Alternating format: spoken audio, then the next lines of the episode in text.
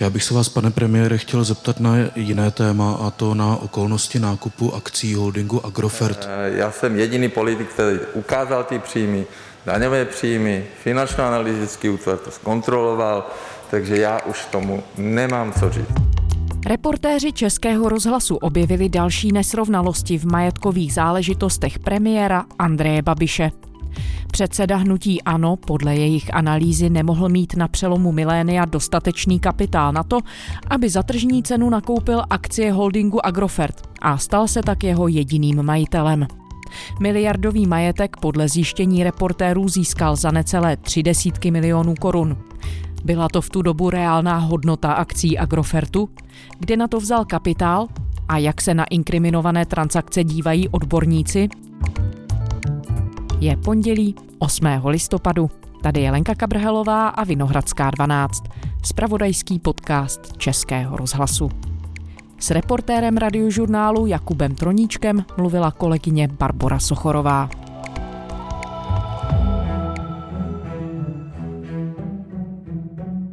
Jakub Troníček, reportér radiožurnálu. Dobrý den. Dobrý den. Jakube, co jste o okolnostech toho, jak Andrej Babiš ovládl Agrofert, doteď věděli? A jak se třeba ten obrázek po vašich zjištění mění? Ono se často mluví o Andreji Babišovi jako o úspěšném miliardářovi, ale jak si už méně se hovoří o tom, jak ten obrovský majetek získal.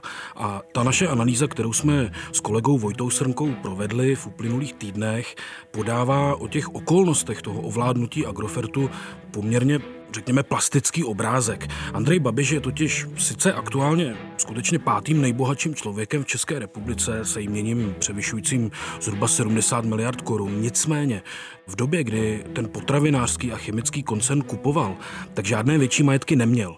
A pokud mu na investice stačily jeho tehdejší oficiální příjmy, tak zkrátka musel nakupovat násobně levněji, než jaká byla v tu dobu tržní hodnota těch akcí. Na tu by zkrátka jinak nikdy nedosáhl. A jen pro úplnost k tomu ještě doplním, že my jsme se těmi majetkovými poměry premiéra začali zabývat v reakci na takzvanou kauzu Pandora Papers.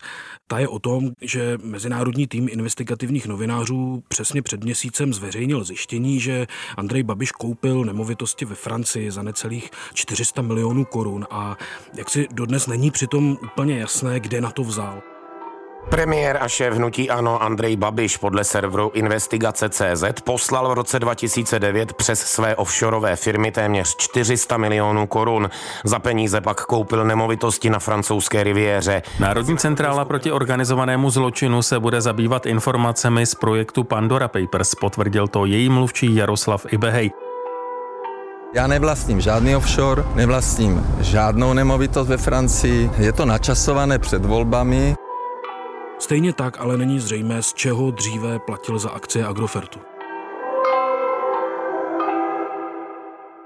Zkusme tedy vyprávět ten příběh od začátku.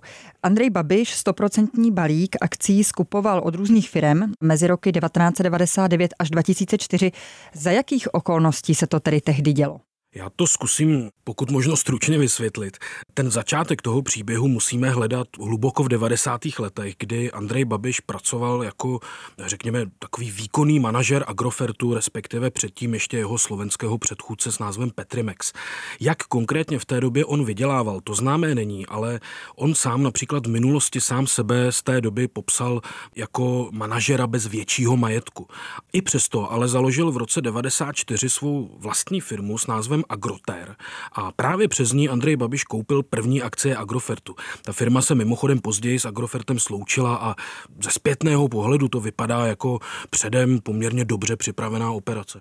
Teď to tedy začne být trochu složitější. Zkusíme rozkrýt, jakými kroky tedy postupně Andrej Babiš Agrofert ovládl. Já to zkusím jednoduše, ale ano, je to trošku složitější. Andrej Babiš podle dat zanesených v obchodním rejstříku do té firmy Agroter, kterou už jsme zmínili, napumpoval v druhé půlce 90. let nejméně zhruba 6 milionů korun do jejího kapitálu. A to je v podstatě první jeho větší investice do toho pozdějšího impéria. A je to investice, která mu zajistila první desetiprocentní balík akcí Agrofertu. V roce 99 totiž ta firma Agroter nakoupila tyto akcie od neratovické chemičky Spolana. A česká televize už dříve zjistila, že prodejní cena byla tehdy 2,5 milionu korun, i když jejich skutečná hodnota už tehdy přesahovala zhruba 350 milionů korun.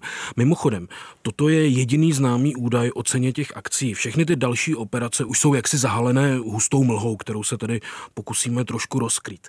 Platí, že v roce 2000 už Ondrej Babiš ovládal 45% balík akcí, protože sám na sebe pak přikoupil 35% podíl, tentokrát od slovenské chemičky Duslo Šala.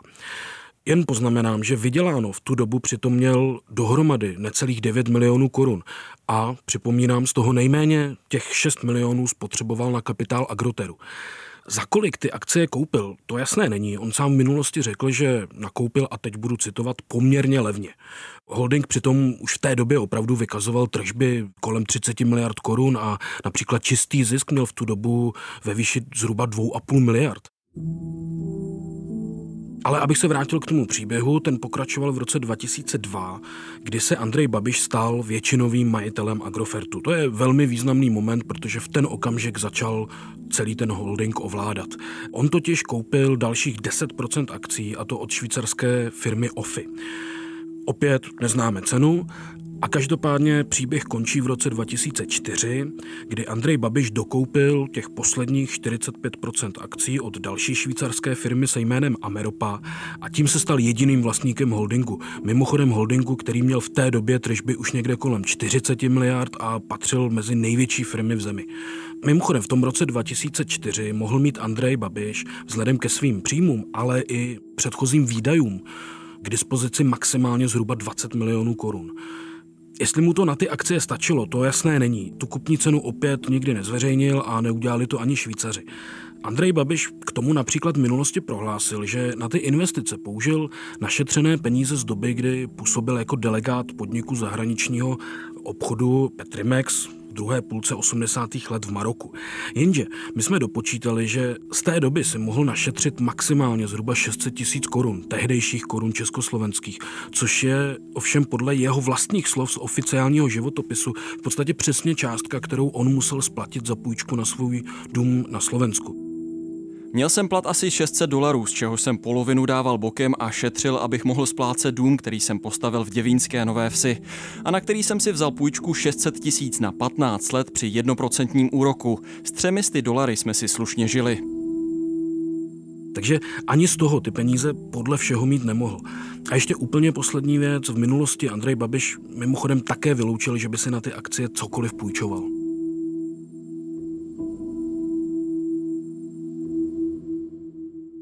Takže když teď bychom se podívali na to, co jste nám teď odvyprávěl, tak to jednoduše trochu finančně podle té vaší analýzy nevychází. Za kolik Andrej Babiš ty akcie Agrofertu podle vašich výpočtů postupně kupoval? My sice nevíme tedy, jaká byla jejich cena, ale tak trochu tušíme, jaký kapitál na to mohl mít. Takže jak to vypadá z tohoto pohledu? Přesně tak, tu kupní cenu akcí, jak už jsme řekli, neznáme, protože Andrej Babiš ji zkrátka nikdy nezveřejnil a v otevřených zdrojích takové údaje dohledat nelze. Co ale udělat můžeme, a také jsme to s kolegou udělali, je dopočítat, kolik na to mohl mít legálně vydělaných a zdaněných peněz. A tady jsou ty počty poměrně jednoduché, protože do roku 2004, kdy Agrofert Andrej Babiš definitivně ovládl, on vydělal dohromady zhruba 36,5 milionů korun. A zároveň jsme ale dohledávali jeho tehdejší výdaje a on například v roce 2003 koupil luxusní pražský byt za 7 milionů a 300 tisíc korun. Takže i kdyby neměl žádné další životní výdaje, což je samozřejmě poměrně nepravděpodobné, tak mu na ty postupné nákupy akcí holdingu mezi těmi lety 99 až 2004 jak si nemohlo zbýt více než zhruba 29 milionů korun. To číslo je pak zajímavé především s ohledem na to, jakou měl ten rostoucí holding hodnotu. Ta hodnota se sice těžko určuje přesně, ale alespoň přibližné ty hodnoty známé jsou a je to zkrátka opravdu násobně více, než kolik měl Andrej Babiš k dispozici.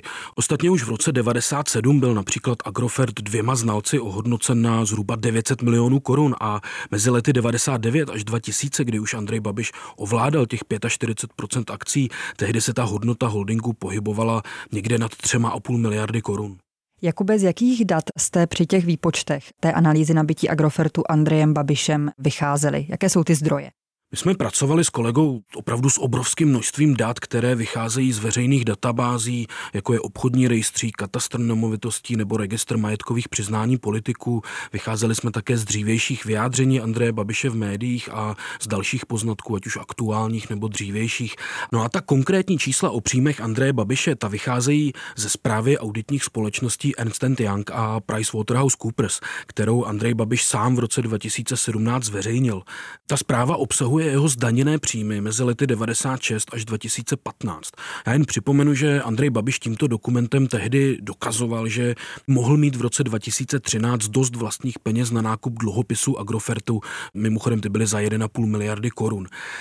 A v tom dokumentu jsou ty příjmy rozepsané do jednotlivých let, takže není pak problém spočítat pro každý rok jeho tehdejší celkové dosavadní příjmy. A když od nich odečteme známé výdaje, tak nám vyjde částka, která mu mohla v tom daném roce zbývat. Pro úplnost musím doplnit, že sami auditoři v tom dokumentu zdůrazňují, že neměli přístup ke všem datům a že tedy nemusí ta zpráva obsahovat veškeré příjmy Andreje Babiše. Zda měl ještě nějaké další, to premiér vlastně nikdy zcela jasně nevysvětlil, nicméně opakovaně se vyjádřil v tom smyslu, že zveřejnil všechny své příjmy, takže takto jsme s tím i pracovali. Za 22 let, nebo kolik je to, jsem měl vyžít ze 44 milionů. Takže mi zůstalo miliarda 49 milionů 498 231. Takže mám dvě děti, paní, dva psy, nemám letadlo ani jachtu. A já myslím si, že nechovám se jak standardní miliardář, takže za tu miliardu 49 jsem celkem vyžil. Co říkáte, slečno nebo mladá paní?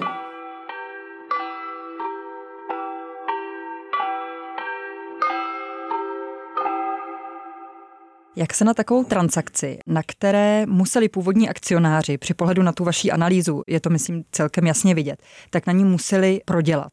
Jak se na takovou transakci dívají odborníci? Udiveně až jaksi zaraženě, chtělo by se říct. My jsme se na ty transakce z počátku tisíciletí zeptali například česko-amerického investičního bankéře Ondřeje Jonáše, který dříve pracoval pro společnost Goldman Sachs nebo pro americkou centrální banku a podle něj by měl premiér své majetkové poměry vysvětlit, protože zkrátka není zcela obvyklé, aby člověk za miliony získal majetek v řádu miliard. On zdůraznil, že pokud ti akcionáři skutečně prodávali takto levně, tak pak je otázkou, zda v tom nemohlo hrát roli například jejich klamání nebo dokonce vydírání. I proto ty operace podle Jonáše vzbuzují pochybnosti. A velmi podobně se pak vyjádřil například i daňový poradce Ondřej Málek ze společnosti Moneus. Ten řekl, že pokud by Andrej Babiš skutečně dokázal nakoupit ten kompletní balík akcí Agrofertu za ty, řekněme, nižší desítky milionů, tak by podle něj ti prodávající jednali iracionálně je přinejmenším nestandardní, dosahuje-li kupní cena akcí jednotek procent výše vlastního kapitálu. To je o to více zarážející, pokud si uvědomíme, že na nového akcionáře patrně přešla i práva k podílům na zisku. K tomu jen doplním, že jen třeba ten nerozdělený zisk Agrofertu v tom roce 2004 dosahoval téměř miliardy korun. Vy jste, Jakube, oslovili i premiéra Andreje Babiše za hnutí ANO se žádostí o vyjádření. Jak on to komentoval? My jsme mu s kolegou Vojtou Srnkou položili velmi podrobné a řekněme detailní dotazy ke všem těm operacím ze začátku tisíciletí a to písemně a posleze i osobně na tiskové konferenci vlády. Já bych se vás, pane premiére, chtěl zeptat na jiné téma a to na okolnosti nákupu akcí holdingu Agrofert v letech 99 až 2004, jelikož na naše dotazy zaslané písemně jsme dosud nedostali odpověď, proto se ptám tady. Vy jste podle vámi zveřejněných příjmů, ale i dohledatel předvídatelných výdajů nemohl mít na začátku tisíciletí na nákupy těch akcí k dispozici více než necelých 30 milionů korun.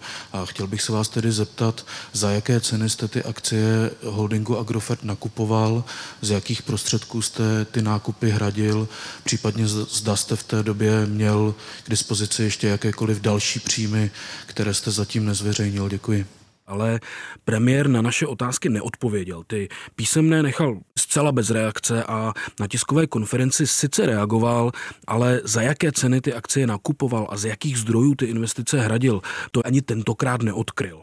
Pane Troníček, prosím vás, já jsem v roce 2017 byl vyhozen z vlády na základě vymyšlené aféry dluhopisy.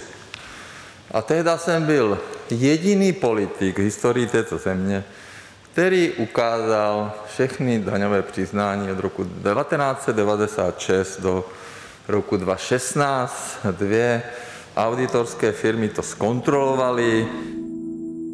On přitom argumentoval mimo jiné tím, že jeho příjmy zkontroloval a posvětil finančně analytický úřad. Nicméně k tomu je potřeba dodat, že tento úřad specializující se mimo jiné na odhalování praní špinavých peněz, alespoň podle těch veřejně dostupných informací posuzoval pouze to, zda měl v roce 2009 dost vlastních legálních příjmů na nákup těch francouzských nemovitostí za těch necelých 400 milionů.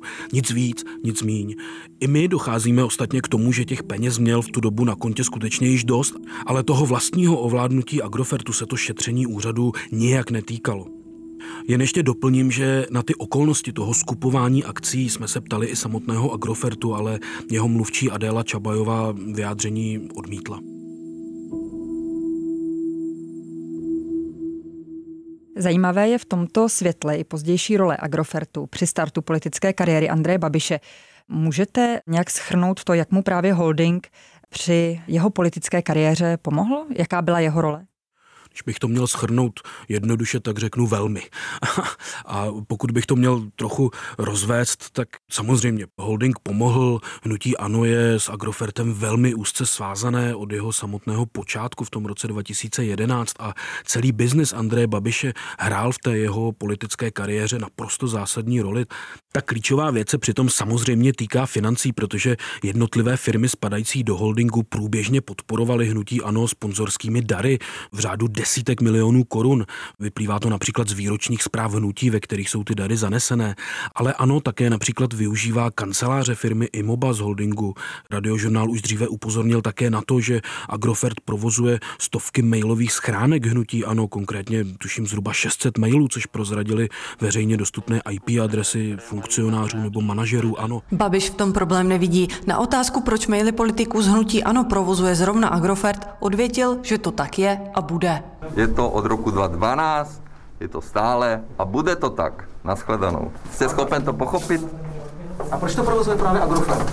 Protože zkrátka se tak hnutí v roce 2012 rozhodlo. Vyšlo také najevo, že premiér si vládní materiály posílal a tisknul v holdingové firmě, se kterou přitom jaksi neměl nic společného, alespoň oficiálně.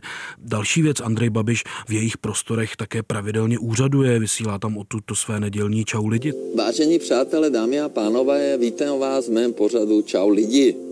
Určitě ho znáte. Dělám to od dubna 2017 a dá to celkem dost práce, i když je to... Takže čau lidi, je neděle a já vám představuju nového člena naší rodiny, Toto je Gigi Red Toy Poodle, neboli červený Toy Poodle. Ano, čau lidi, my jsme se vás ptali, jestli s tím máte problém, a drtivá většina řekla, že ne. Takže těch důkazů o tom těsném propojení politiky a biznisu Agrofertu je opravdu poměrně hodně.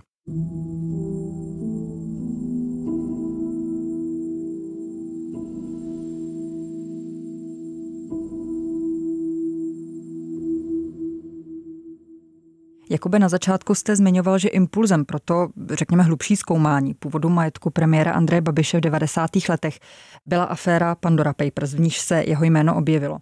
Má ale teď ještě nějakou relevanci v tom pátrání tímto směrem pokračovat, když politická kariéra Andreje Babiše jako premiéra teď v nejbližších dnech nejspíš skončí? Má to nějakou relevanci pro třeba jeho další politické působení? Samozřejmě, že to význam má. Andrej Babiš možná končí jako premiér, ale v té vysoké politice samozřejmě zůstává. Ostatně čím dál více se spekuluje o tom, že by mohl kandidovat na prezidenta republiky. Takže o to je důležitější ta nejasná místa v tom jeho životopise a v jeho podnikání stále odkrývat. Mimochodem, ono je to podle mého názoru důležité nejenom s ohledem na Andreje Babiše jako významnou politickou i řekněme biznisovou figuru, ale ono to leco prozrazuje i o té době, ve které Andrej Babiš to své impérium budoval. A ještě bych v té souvislosti připomněl, že samozřejmě běží dál jeho kauzy. Mimo jiné je nad ním stále ta hrozba soudu v případě dotací na Čapí hnízdo. A ta naše analýza mimochodem vrhá nové světlo i na tuto věc, protože z ní vyplývá, že v tom roce 2008, kdy Andrej Babiš ten projekt luxusní farmy a svého, řekněme, víkendového sídla rozjížděl, tak tehdy Andrej Babiš mohl mít na svém osobním kontě maximálně zhruba 40 milionů korun. A když si toto uvědomíme, tak jak si padá ten poněkud otřepaný argument, že jako miliardář neměl zapotřebí podvádět s dotacemi. Ta 50 milionová dotace, o kterou v tom případě jde, totiž vysoce přesahovalo jeho tehdejší osobní majetek. Jakub Troníček, reportér radiožurnálu. Díky a nashledanou.